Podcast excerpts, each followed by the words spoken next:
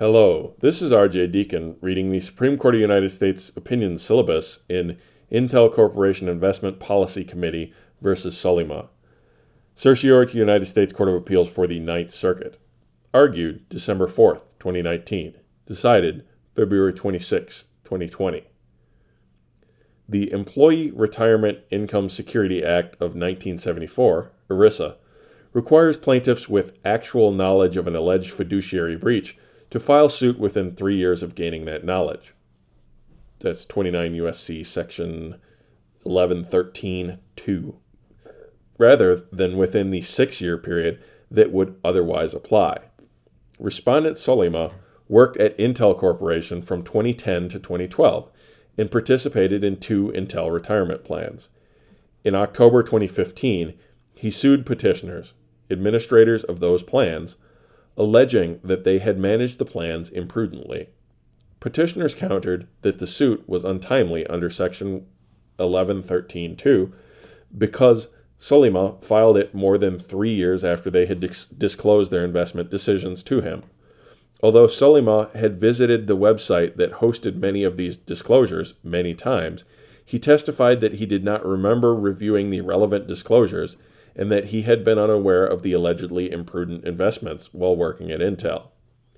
The district court granted summary judgment to petitioners under 1113.2. The Ninth Circuit reversed that that court agreed with the petitioners that Sulyma could have known about the investments from the disclosures, but held that his testimony created a dispute as to when he gained actual knowledge for purposes of Section 1113.2 the Supreme Court held. Uh, decision is affirmed, and Justice Alito delivered the opinion for a unanimous court. A plaintiff does not necessarily have actual knowledge under 1113.2 of the information contained in disclosures that he receives, but does not read or cannot recall reading. To meet Section 1113.2's actual knowledge requirement, the plaintiff must, in fact, have become aware of that information. ERISA's plan and plain and unambiguous statutory language must be enforced according to its terms. Hardt versus Reliance Standard Life Insurance. Although ERISA does not define the phrase actual knowledge, its meaning is plain.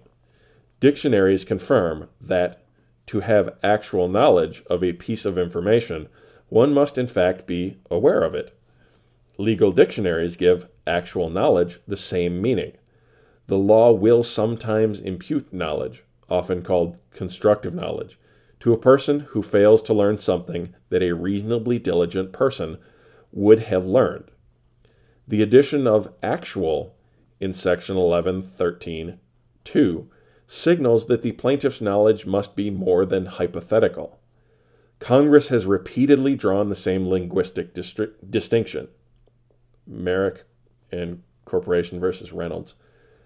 Elsewhere in ERISA, when Congress has included both actual and constructive knowledge in ERISA, limitations provisions, or in ERISA limitations provisions, Congress has done so explicitly.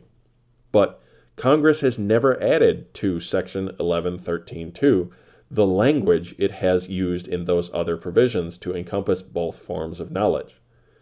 Petitioners' arguments for a broader reading of Section 1113.2 based on context, context, purpose, and statutory history all founder on Congress's choice of the word actual. Petitioners may well be correct that heeding the plain meaning of Section 1113.2 substantially diminishes the protections that it provides for ERISA, ERISA fiduciaries. But if policy considerations suggest that the current scheme should be altered, Congress must be the one to do it. This opinion does not foreclose any of the usual ways to provide actual knowledge at any stage of the litigation. See Farmer versus Brennan Plaintiffs who recall reading particular disclosures will be bound by oath to say so in their depositions.